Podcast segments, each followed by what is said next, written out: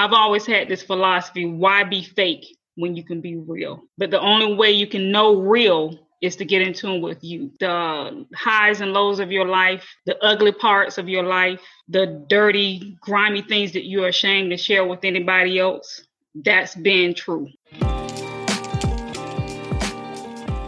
Hello, and welcome to the Authentic Wednesday podcast. Each week, my guests and I share our vulnerable behind the scenes stories of giving ourselves permission to take off our masks, let go of our expectations, and embrace our own path of freedom and authentic connection. I'm your host, Bianca Hughes, a lover of authenticity and a licensed professional counselor in Georgia. Hello, and welcome to episode 32 of the Authentic Wednesday podcast. I'm very excited and thankful that you are here listening to the podcast today. I wanted to give you guys a heads up. I am taking a podcast pause. So if you just think about uh, the video where you press play and it's running and you're watching it and you're listening to it and you press pause because you need to go and do something else and then you're going to come back and press play. Well, I'm doing the pause, the bit where you pause and you go do something else. And that something else is taking care of me and in taking care of me, that ensures that I continue to give you the content on the podcast that you enjoy and speaking to the guests on the podcast that you enjoy. So the podcast pause is not just for me, but it's also for you guys too. The good thing about the pause is if you are new, this gives you a chance to catch up on all the content. And if you've been listening for a while, this gives you a chance to go back and listen to the stuff that maybe you haven't listened listened to before because you keep hearing the new content. So we all win. We get to catch up, we get to take a break, and you get to come back and be ready for some fresh new content. And I'm excited too because it just gives me that space to think and be creative and not be stuck in that, oh my gosh, I've got to produce a podcast each week. You know, as this is the Authentic Wednesday and this is about taking off the mask, this is about giving ourselves permission to connect to our authentic selves. And this is me connecting to myself and then connecting with you guys and ensuring that you are getting the best out of the podcast because it is my baby. And um, I just was having a conversation with someone today that it's time to put my baby in childcare. Well, what does that mean? I'm going to need some more help and so I'm going to be working on that on this break, as well as getting more guests and doing some more interviews. But I'm definitely going to be letting some of the reins go and getting some support, which I'm excited about because we talk a lot about asking for help and getting support and how that makes us so much better. So let's go ahead and get into the podcast. I have a guest today, and her name is Dr. Bessie Stewart Banks. She's an author, entrepreneur, mentor, and speaker. She is the president and founder of Eastern Banks Learning and Life Center, Inc a 501c3 nonprofit organization. She is the lead mentor of the Sister Linkage Mentoring Program and Conscious of the Heart Publishing LLC. She is passionate about educating young women of all ages how to pursue their dreams and promotes in her teaching that change is not change until you decide to change. In her pastime, Dr. Stewart Banks enjoys refurbishing old furniture, learning the latest dance moves from her son, and taking family trips. So let's go ahead and get into the conversation. So, hello, Dr. Bessie, and welcome to the Authentic Wednesday podcast. How are you today? I'm doing great. Good. Thank you for having me. You're welcome. It's a pleasure to have you on here and just hear your wonderful journey of authenticity and all your highs and lows. I know you have some great things to share with the audience today. Yes. so, my first question, as I always ask my guests, what does authenticity mean for you? Authenticity to me mean means to be your true self. No matter where you are, no matter what circumstance you're going through, just be your your true self. I truly believe that I've always had this philosophy, why be fake when you can be real? But the only way you can know real is to get in tune with you. Your the highs and lows of your life, the ugly parts of your life, the dirty, grimy things that you're ashamed to share with anybody else. That's been true. Mm, yes, that highs and lows, the dirt, the grime. I love that. I had to go through that stage of really getting in tune with some mistakes I made, you know, some shames that I've carried around. But I didn't understand until I um I really unpacked my junk, my shame, of what I really thought was shame. You know, mo- if you look into the terms of today's society, some people may say, "Oh, girl, that that was a much." That's that's not shame. That's not a lot. There's more people going around with worse things than that. But that's just me, who Bessie, before I put on doctor. That's what I walked around with. And so I'm at a point now, I don't have time to be fake. Not to say that I was ever fake, but I just truly believe that life is too short to live to walk around being fake. Okay. I love that. So you said so much good things. Let me ask you this question. Um, and of course, you weren't, it sounds like perhaps maybe you weren't always authentic, or perhaps you weren't always authentic with yourself. Is that right? What would you say? Well, I was always at a point in my life that I lived up to the expectations of my family. Whatever, I, I was a pleaser. And I say people pleaser because I always wanted to appease my parents. Whatever my parents, especially my mother. My father, pretty much, you know, he left my life when I was 15. When I say left, he he died, died of, at a, you know, at a impressionable time in my life when I really needed my father. So I really lived up to his expectations beyond his death, but more so to my mother because she was that person in my life on a day to day basis. Um, that I didn't want to bring shame to our family because I really set high expectations for myself. So I tried to follow everything that my family put on me because I am the youngest of eight kids. So everybody looked towards me to say, oh, she's the smart little girl. You know, she's very smart. She's going to go and do things in life. So they put pretty much put that pressure on me. And I was, I tried my best to live up to what they wanted. But then when I started becoming a teenager and finding out, you know, my true self, especially when I went off to college, then I came back and I was like a, a rebel. I'm like, no. and I, you know, they they tease me now. They was like, you know, you went off to college, you came back, and you were totally different. And I'm like, yeah, I started coming in in my own. Mm. I didn't have to live my life the way you all wanted. It's my life. Mm.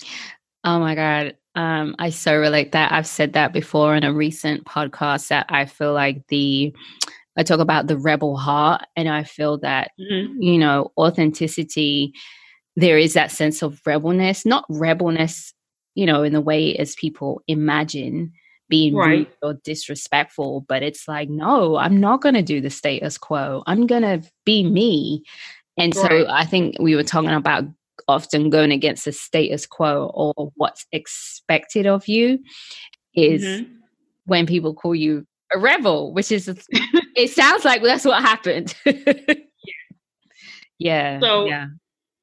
Uh, I just want to add this in when I say a rebel. So my senior year in college, I found out I was with child, mm-hmm. my oldest son, and I pretty much thought I was sick. I didn't think I was pregnant. You know, I mean, I'm off at college. I'm not. I'm having fun. But that fun ended up me getting pregnant from this my son's father, who you know I was mad in love with, because my mom was like, "Go off to college and find love," but he, she didn't break it down why you know don't find this football player and fall in love. Okay. Which I did, but it resulted in me having my oldest son. But when I say it goes back to your question when you said um, me being a, a rebel, my older siblings started saying, well, you shouldn't have that baby. You shouldn't give birth to that baby. That baby's going to ruin your life. And I'm like, who are you to tell me what my future holds?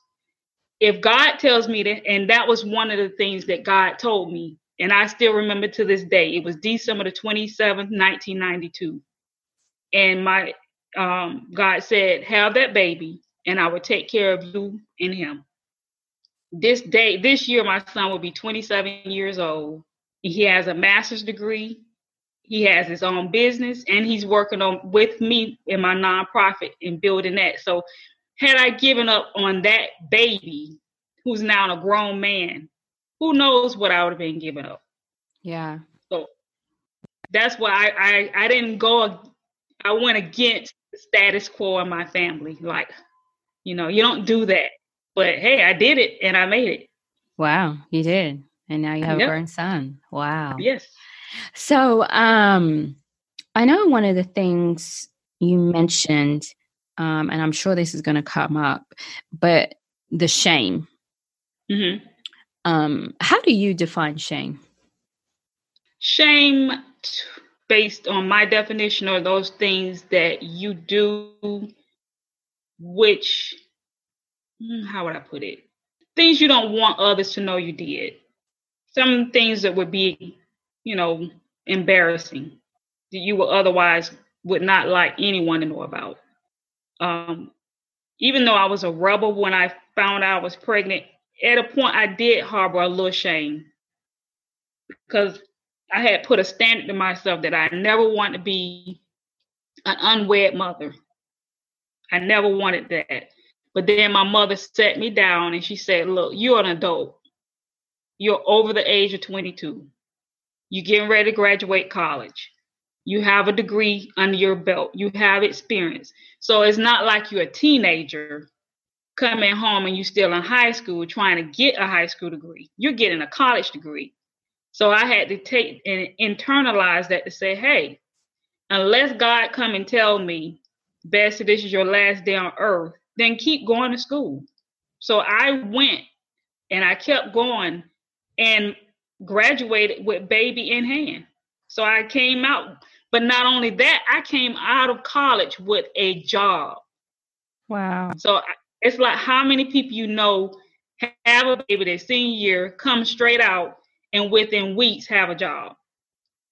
So going back to that question, I for me myself, I put shame on myself, which I shouldn't have, but because I had a standard I was setting for myself to reach, I felt like I I'm, I felt myself because I didn't reach it. I felt my parents because my dad had already instilled me and within me and all my siblings get married, have your children, and go on that route. But I didn't go that route. So, in a sense, that's what I believe. Shame. You you put sometimes you put shame on yourself when it's not really otherwise shame. Yeah. Thank you for sharing that. That's really good. And so you sound like a very determined woman. And I know you're a very determined and passionate woman. However, I think, you know, is determined and passionate and and I still think that's part of our makeup. We do experience these things that challenge us and mm-hmm. in different ways. And I know you in particular experience some things that you say quote unquote how you almost gave up Yes. Can you share with us and give us some background and tell us what was going on? Well, there was a lot going on that time. Um, if I push back before the pe- the period in which I almost gave up, um, my then spouse, we met so quickly, and it's funny. I talk about. I can talk about it now because it is funny. I met him back in 1997 before I actually relocated back. I mean, not back, but before I relocated to the Atlanta area. I came up here and I was in graduate school. So it was like every time I came to visit my sisters, they told me I always had books with me because I was always studying. So it was like, come and go with us to the club. And I'm like, eh, I got to study. I got to test when I go back, and I got a paper to write. So it was around my birthday, July 27th. And I said, okay, let's go. So we went, but I was like very, my mind was back at their house about my books. I'm a bookworm. I love books. So I was like, I got to get back and I got to get this paper. It's written, it's due when I get back in home. And so we were, long story short, this guy came passing by us. And I'm like, in my head, keep moving, keep walking, don't stop, don't. And I said, Bessie, don't give eye contact. Because as soon as you give eye contact, he's going to stop. So I played it off and I was like, my sister and my now brother-in-law is like, please come back and rescue me. And it's like he hounded me throughout that club the entire night. So I picked up on some things I kept from college. I gave a a pseudo name. I gave a fake name. I didn't want to give name. So my name in college was Khadijah.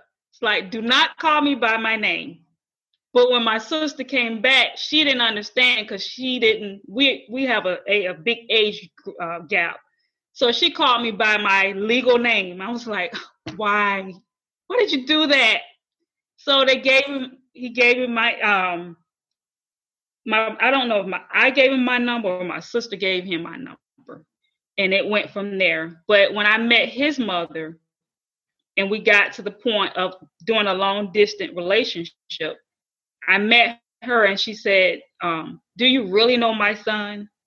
And I'm like, Yes, I do. She said, No, do you really know my son? And in my head, I'm like, Why does this lady keep asking me, Do I know her son? I'm like, Yes, I know your son. I've been dating him for months. I love him. He loves me. And she said, I don't think my my son is ready for you. And in, now that I'm older and I'm wiser and that relationship is non-existent anymore, I'm thinking like, wait a minute, did she know something I didn't know? Or I was too blinded to see. And so that goes up to that that point of having blinders. So years fast forward, now that I look back at that time in era of my life, now I understand why she said, Do you know my son? Because he was a womanizer it's just I don't know if it was in his DNA or something he learned from his father, but he just even though he said he loved me, he married me, we had a child together, he just could not stop cheating on me. So I end up I was eight months, hmm, seven months pregnant, and I left him because we had gotten married and I moved up here. But I couldn't take I couldn't take the constant uh, the constant disrespect of women calling my house. And then, you know, he would tell me in my face, Well, I don't know how they got my number. I don't know how why they're calling me. And I'm like, God, dude, do you think I'm stupid? This is not lifetime. This is real life.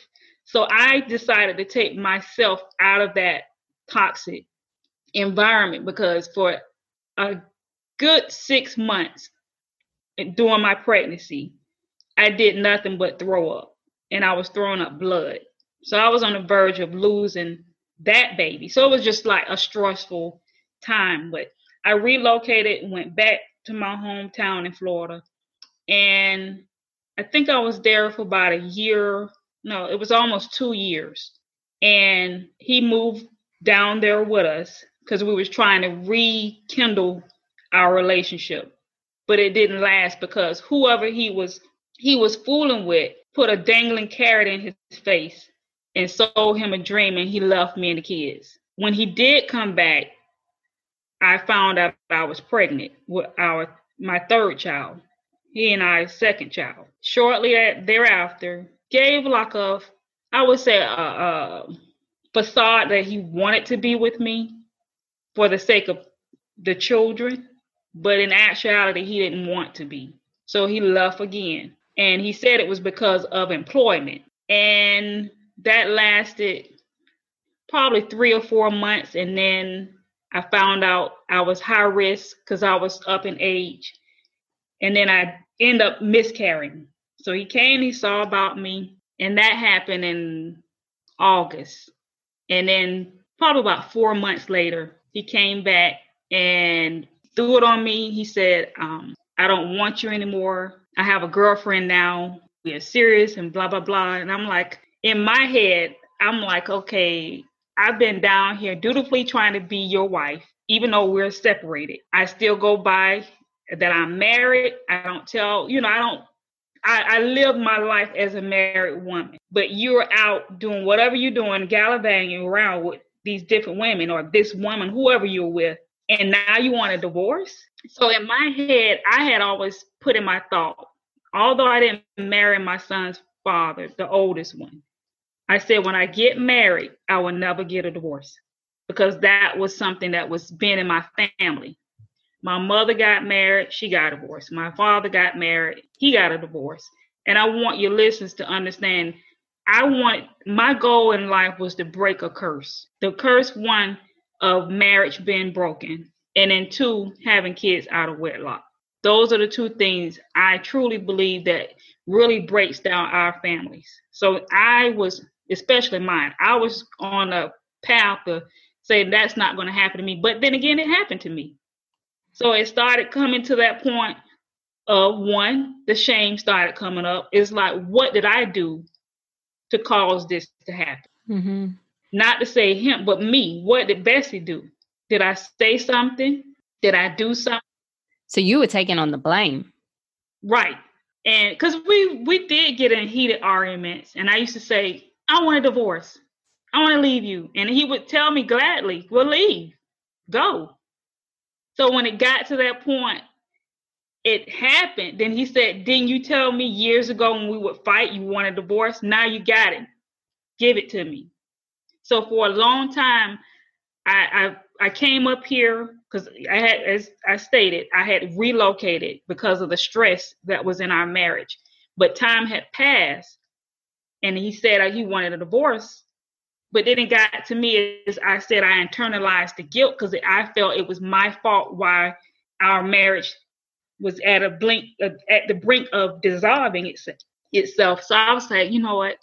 I'm going to go back up there. I'm going to go for Christmas, and God is going to work it out that our marriage is going to work. Something miraculous is going to happen when I get there. No. And now that I'm I see what I see that God had that that better plan was for that divorce. But at that time, I didn't see it. I wanted my marriage. I wanted my son to see his mother and his father together, because my even my oldest son looked up to this man. He knew that he had two daddies. He had his birth daddy, and he had the daddy I, married. So I didn't I didn't want to bring that all on them, but then I got up here and then he started flashing stuff in my face, bringing his girlfriend in my face. The the house we had together, showing me that he had her living with him. And it, it's a lot that just started coming up that I not, I didn't realize what was going on. This person that I even took her children to school thinking it was just a coworker. Come to find out she was the one he left me for. So I started saying, what was about me that he didn't love.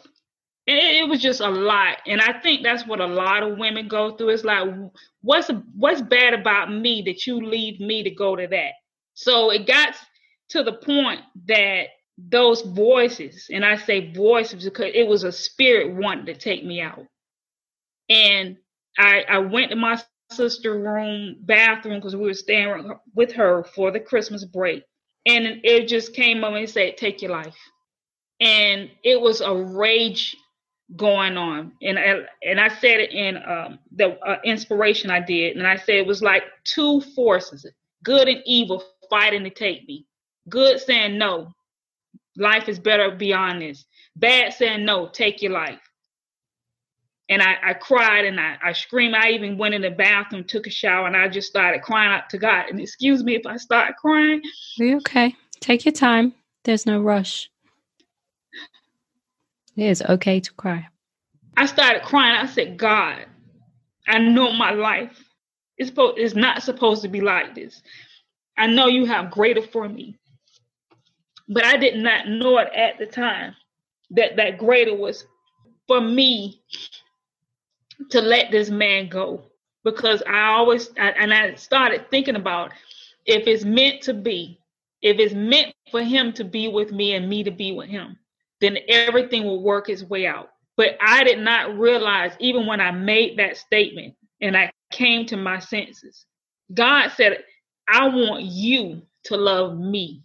And that's the that's the biggest mistake I made in that marriage in that relationship. And I say that that's the biggest step or biggest thing that all women, I ain't gonna say all, but women who lose themselves in situations and relationships where they they put it all and all into this man to realize you're giving all that you have to the wrong man and that's when god started teaching me i am and i am a consuming fire you put nothing and no one before me so god started literally even though I, I, I left Georgia and I drove back to Florida and I said, I'm gonna fight for my marriage. I'm gonna fight for it.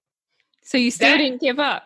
I still didn't give up. And, and that happened, that happened. That happened in December of 2002. But I didn't get the uh-huh effect until a month later. And then I stood before myself in a mirror, but it really wasn't myself. I was stood before God and I said, God, if I offended you in any manner, if I done anything that would hurt you, that would bring shame to you, that would disappoint you, show me, show me every ugly part of me that would cause you to spew me out of your mouth. And boy, that was a big pill to stay because when I said that, he started showing me. And that's that part when I say a consuming fire. He said, You put him as he was your God. He's flawed. And so I I started really realizing, hey, okay, although I want to I want to be with him, I need to work on me. So when I started growing and realizing what I because I could say this now, not to say I was at fault, but this, my mouth, that tongue. It's the smallest thing on our body, but it is a powerful thing. I was a spitfire. I said some things that I I think I you know I don't even think I know now that I'm wiser, I'm older. I said some things and I demasculized him with my mouth. He didn't want somebody talking you know, I, I would say some things. I'm like, I don't need you.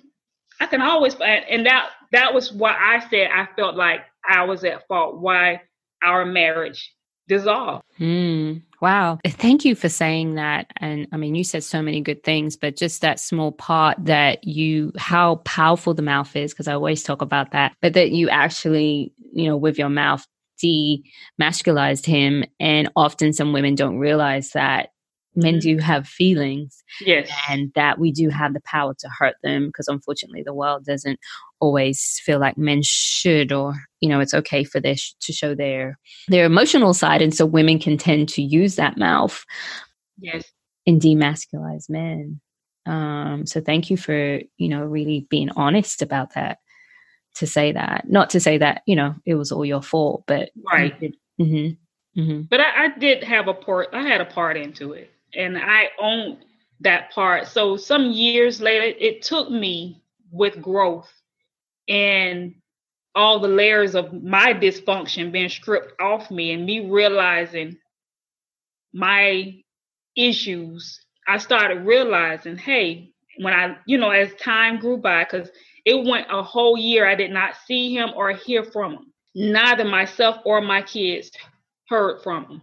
But when I find, I say, God, if you give me the opportunity to see this man again, wherever he's in this vast universe, I'm going to apologize to him for what I did. And I, I said, and I said, and I realized I may never get an apology from him.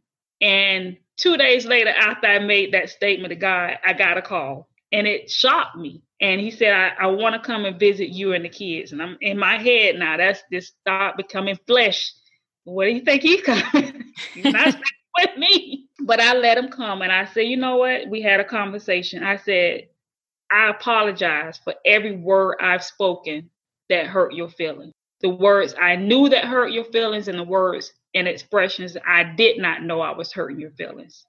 And it threw him for a loop because he was looking at me like, I'm the one that hurt you. But I said, I, I didn't, I looked beyond that. And I said, you know what? I realize now, which I should have knew then, we were really two broken birds trying to make a, a life together. We were broken on a lot of things. And I and then I was broken because I was looking at him to be something he was not capable of being. I was looking for those qualities my dad had, and that I knew he was my dad was a provider, he was protector. He loved all his kids, he especially his girls. And I was looking for that love that my dad once gave me when he was here. Right. And that he couldn't give you. And so that's right. where of course the frustration comes in and and the need and the connection and still wanting to stay and you know hopefully you know at one point kind of get that so i know of course we talked about you being in the shower and going back to it towards the good and the evil what was it that made you choose life well i have a cousin that was visiting with us and I think she heard me screaming. And I was just screaming and saying, God, God, help me. If you don't help me, I'm to take my life. And I had literally gotten out the shower, uh, went through my sister's um, medicine cabinet, found some pills. I don't even know what those pills were. And I just took them out and put them all in my hand. And then my cousin heard me scream and she came and banged on the door and she said, Open the door now. And as I opened up the door, she saw the pills in my hand and she smacked them. And then that's when we she really grabbed me and started praying and you know some other family members because it was a big celebration of Christmas up here. They heard it and they ran up and it was just that one cousin and one of my sisters. And you know, literally it's like day and night I snapped out of it. Mm. But from that point in time on, I had to really unpack why I felt the way I felt. So I end up going to counseling. Before I separated from him, I, I saw signs that things were not going well. So I went to counseling then. I, you know, back then when you had the yellow pages.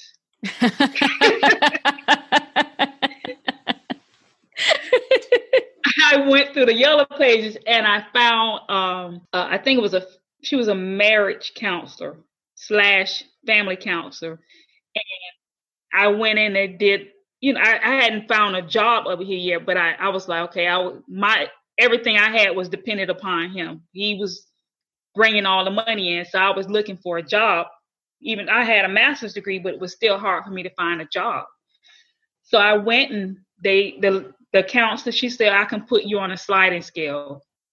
And I told her what I was feeling, why I was feeling the way I was feeling. And she said, okay, I'm to start working with you. And so she worked with me for probably about, I guess, think about six to 12 weeks. And she said, well, why don't we bring your husband in? And we went. And the first question, I still remember it to this day. She asked him, she said, why are you here in counseling with your wife, Bess? And he said, well, because she wanted me to come. So the council was like, so it's my impression that you really don't want to be here. You're just coming because she wants to come. In my head, I'm like, why did you come if you don't want to do any work? So from that point on, she asked him to excuse herself for a moment to talk to me. And she said, you know what? We're going to continue to work with you. So I took a lot of the things she gave me she gave me pamphlets, even after our sessions ended, because shortly thereafter I moved back to Florida. But I still kept resonating in my mind everything she told me. And then that's when I really got into journaling my thoughts and feelings down. And I went back to some information she gave me and shared with me and continued. I'm not going to say self um, counseling, but that was the starting point of my journey of letting people know it's okay to go to counseling. Counseling does not mean you're crazy. It means they can give you another perspective that you never thought of, give you opportunity to open yourself and express yourself, give you some insights and I'm not gonna say the do's and don'ts, but it really gets you in tune of okay, why I'm feeling this way. So it's like now, and I know I'm jumping before. No, you're fine. You're fine. The cart before the horse, but in all the three books I've written so far, each one of them I, I talk about counseling, counseling the black community, because we shy away from it, saying, "Oh, if you go to counseling, you're crazy." But I, I I go way back when I worked with kids and juvenile justice. A lot of those kids, I was counseling them and didn't even realize it. So I had to take and say, "Hey, you can counsel yourself too. Take those points you learn." And I really I wish I could remember that lady name, but she was a godsend. Cause I don't even think out of all those weeks of going to her, she charged me probably five dollars. What? Wow. but I, I really I said that had to be God because I'm like, I know counseling is expensive. But for you to say, I'm gonna gift you and all you have to just give me five dollars. I was like, I just cried and booed. I'm like, you just a godsend. But then after that, I started reading books, a lot of things. Mm.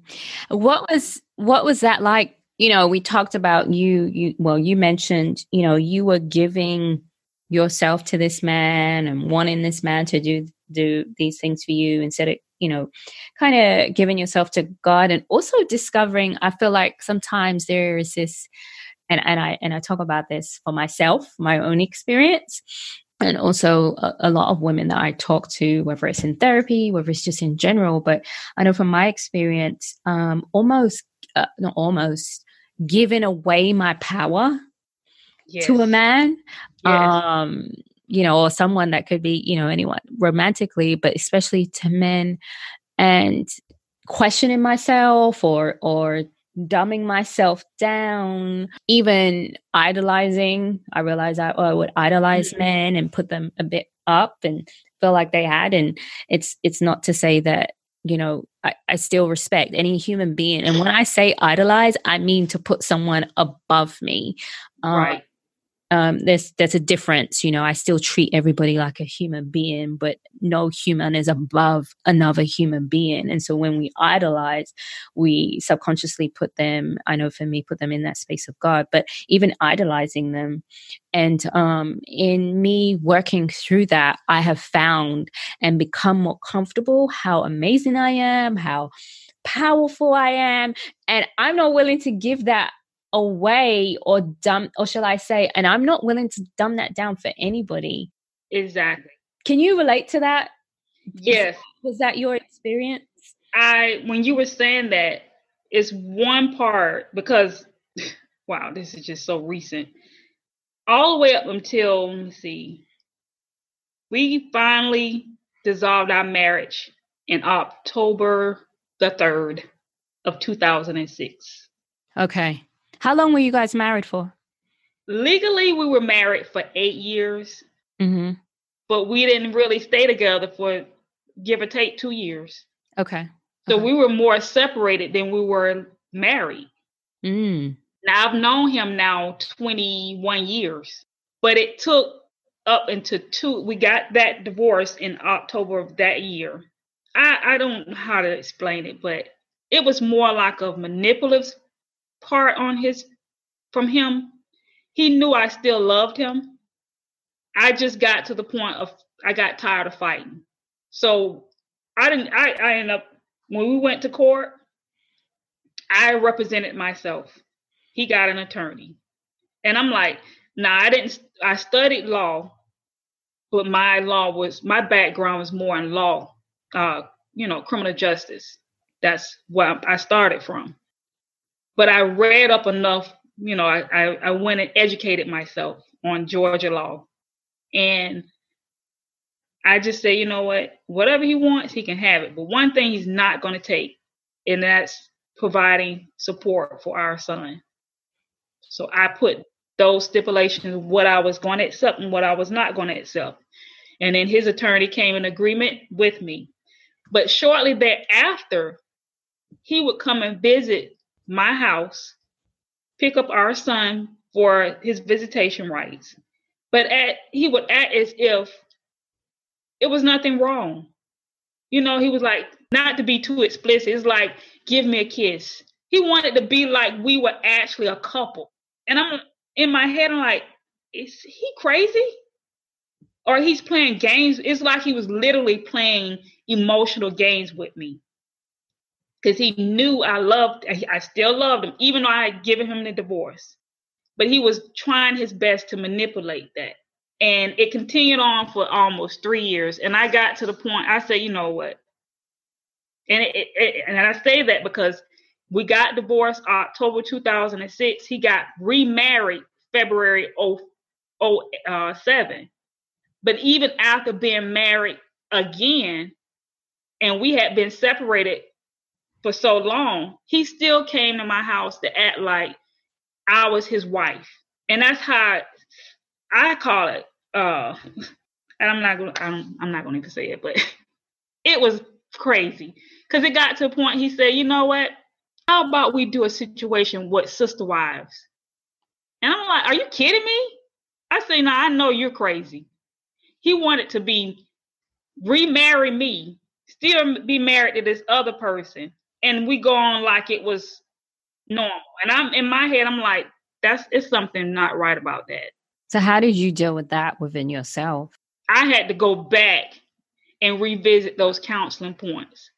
I had to go back and say, you know what? You're you're better than this.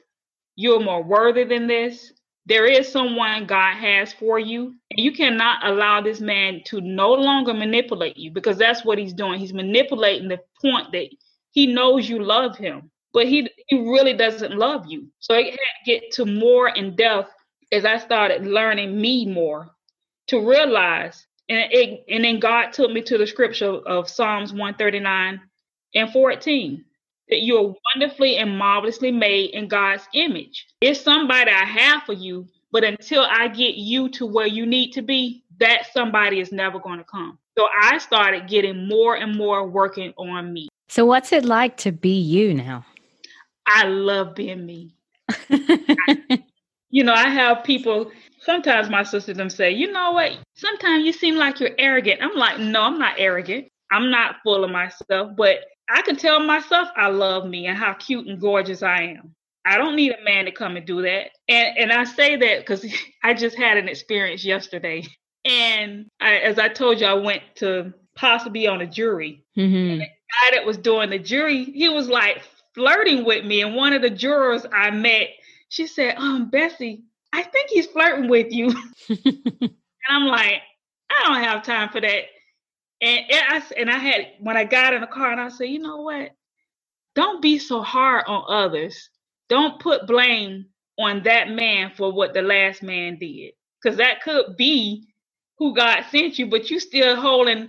And I said, okay, God, I know that's that area you're working and making sure I'm right. I'm ready. So if I say I forgive, I must forgive. But in a sense, I still gotta say, Bessie, you look cute. Bessie, you look fly in that outfit. And so now I get to the point I say, whether I look gorgeous dressed up or I look bummy, I still look cute. So it's doing the both, right? So it's just like, yeah, I'm confident. And I think that word is confident. Um, I think with the arrogance, when the arrogance comes in, we tend to put other people down. And I think that's where right. the arrogance comes in. But people are not always used to people, well, especially women being confident. And so sometimes right. it gets labeled as arrogant. And so I love the fact that, you know, you are confident, you do know who you are. And then there's this other, there's other part that's like, oh, wow, yeah, I'm confident, I am great.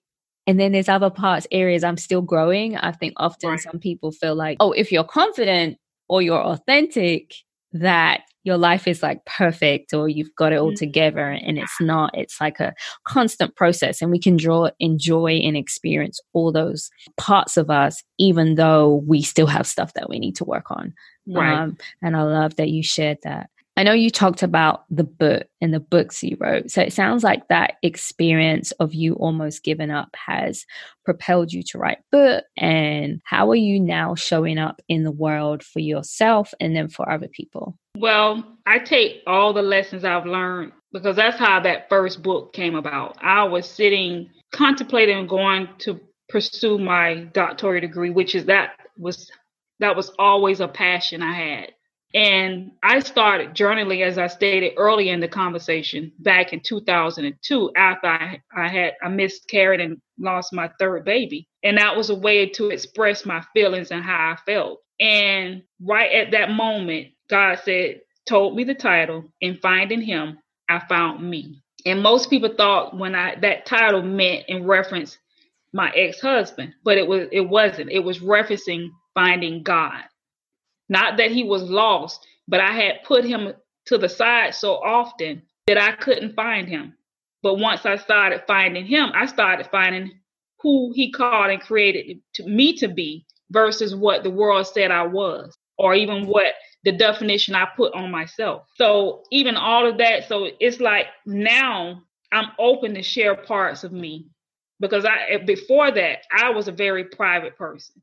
Until I wrote that book, I wrote it, you know, I released it and I did a, a book tour. And a lot of people that knew of me because of my siblings or my mother or my father would read it and they would either email me or send messages via uh, Facebook and said, like now, when I said I, I, I contemplated suicide, nobody in my family ever knew that till they read that book because I didn't share it. And they say, you know what? I never, even my mom, she still goes back to this day. And she said, I never knew you went through that during that time. She was like, Where was I? I said, Mom, you were there, but there was nothing you could do. And I said, I know you're my mother. You birthed me. You want to still be that protector to caress me, hold me, and say everything is going to be all right. But I had to go through that. Had I not gone through that, then I wouldn't be able to share with others that, hey, you don't have to give a permanent decision in a temporary situation. I look at it, me giving myself to in, you know, each book, because even in my novel, I relate some if you know some of myself in my character jasmine. I even i literally put the letter i wrote to my you know my ex in the book. And that's why i said girlfriend i forgive you and most people when they read that title they're saying well what girl meaning the girl's friend offended her but no girlfriend i forgive you It's me standing in the mirror saying girlfriend i mm, forgive you i love that I love that. Man, you said so many good things, and I can't even continue because it's just so good. But we got to end. What do you want our listeners to take away? What What would you like to share with them? Hmm. Just be open to find out who you were called and truly created to be. That you don't have to live yourself, uh, well, put yourself in this standard where you have to appease everybody Find out who you were truly created and called to be. There's one thing I want your listeners to realize, and this is what I said in my first book, In Finding Him, I Found Me. The greatest thing that people can be delivered from is being people pleasers. When you stop being a people pleaser and start understanding, and that goes into saying being your true authentic self, that's how you start getting rid of that. Man, you, uh, yes, I so agree. I always talk, tell people, oh my God, I agree with that so much. It's like, um, you know, for me, becoming a Christian was that was the most important thing. Getting a relationship with God, then my identity, and then being delivered from people pleasing. Right. Mm-hmm, for sure. Thank you so much. So, do you have any books? I know we talked about your book, but any other resources or podcasts or videos or movies that you watch, any good resources that you think our listeners may want to hear or that have helped you? Well, let me see. Because right now I just listen to myself and other people. But um, when I was going through my struggles, my top picks were Joyce Myers, Battlefield of the Mind, T.D. Jakes' Woman Art Loose, Juanita Bynum, I think it was uh, no More Sheets. I think those were pretty much my top picks. So those resources I really um sometimes I go back now and reread them. Hmm. Yeah, those are good picks. I think I've except for I think I've had hmm, I think maybe two of them I've read mm-hmm, or heard. Yeah, I love it. Thank you so much for that. So, where can we shower you with love? Well, on Instagram, I'm Bessie S. Banks. That's the personal page. And on Facebook, um, my personal page is Bessie Stewart Banks. That's hyphenated. I'm on Twitter, but not all the time. Those are the two best places you want to reach out to me on social media. Thank you for that. We will put all that information in the show notes for everybody. And okay. thank you so much for coming on the show. It's been a pleasure having you. If I can plug this in, if anyone wants to check out my books, they can reach uh, go to my website, booksbybessie.org. That's B E S S I E, booksbybessie.org. Okay. Sure. Yes. Right. Please don't forget to share where they can get your books from. Thank you so much. Thank you for having me again. Welcome. Wow, wasn't that a great episode? Please don't forget to tag us on Instagram or on Facebook with your takeaways. Just take a picture of the show and then just share what you learned with the world. There's always someone wanting to know, and you never know who needs to hear the stories and the information shared on this podcast. And you can always email me if you have questions or feedback. As a reminder, I am going on a podcast pause. I did not give a date on when I will be back. That is because life happens. I want to say I will be back in a month, which would technically be June the 13th. However, life happens. And so I just want to say to you guys, I will definitely be back on for sure by the beginning of July. And if anything happens that I'm not able, I will let you guys know and I will keep you posted. Whether that's you following me on Instagram or I'll just pop in here on the podcast and just give you a quick update. But thank you so much, as always, for listening. And remember, go back and listen to the replays that you haven't caught up before. Thank you so much. If you connected with what you just heard, please subscribe, rate, and review the podcast. You can stay connected by following our Instagram, Authentic Wednesday Podcast, and visiting our website, authenticwednesday.com. Remember, authenticity is a journey, not a destination.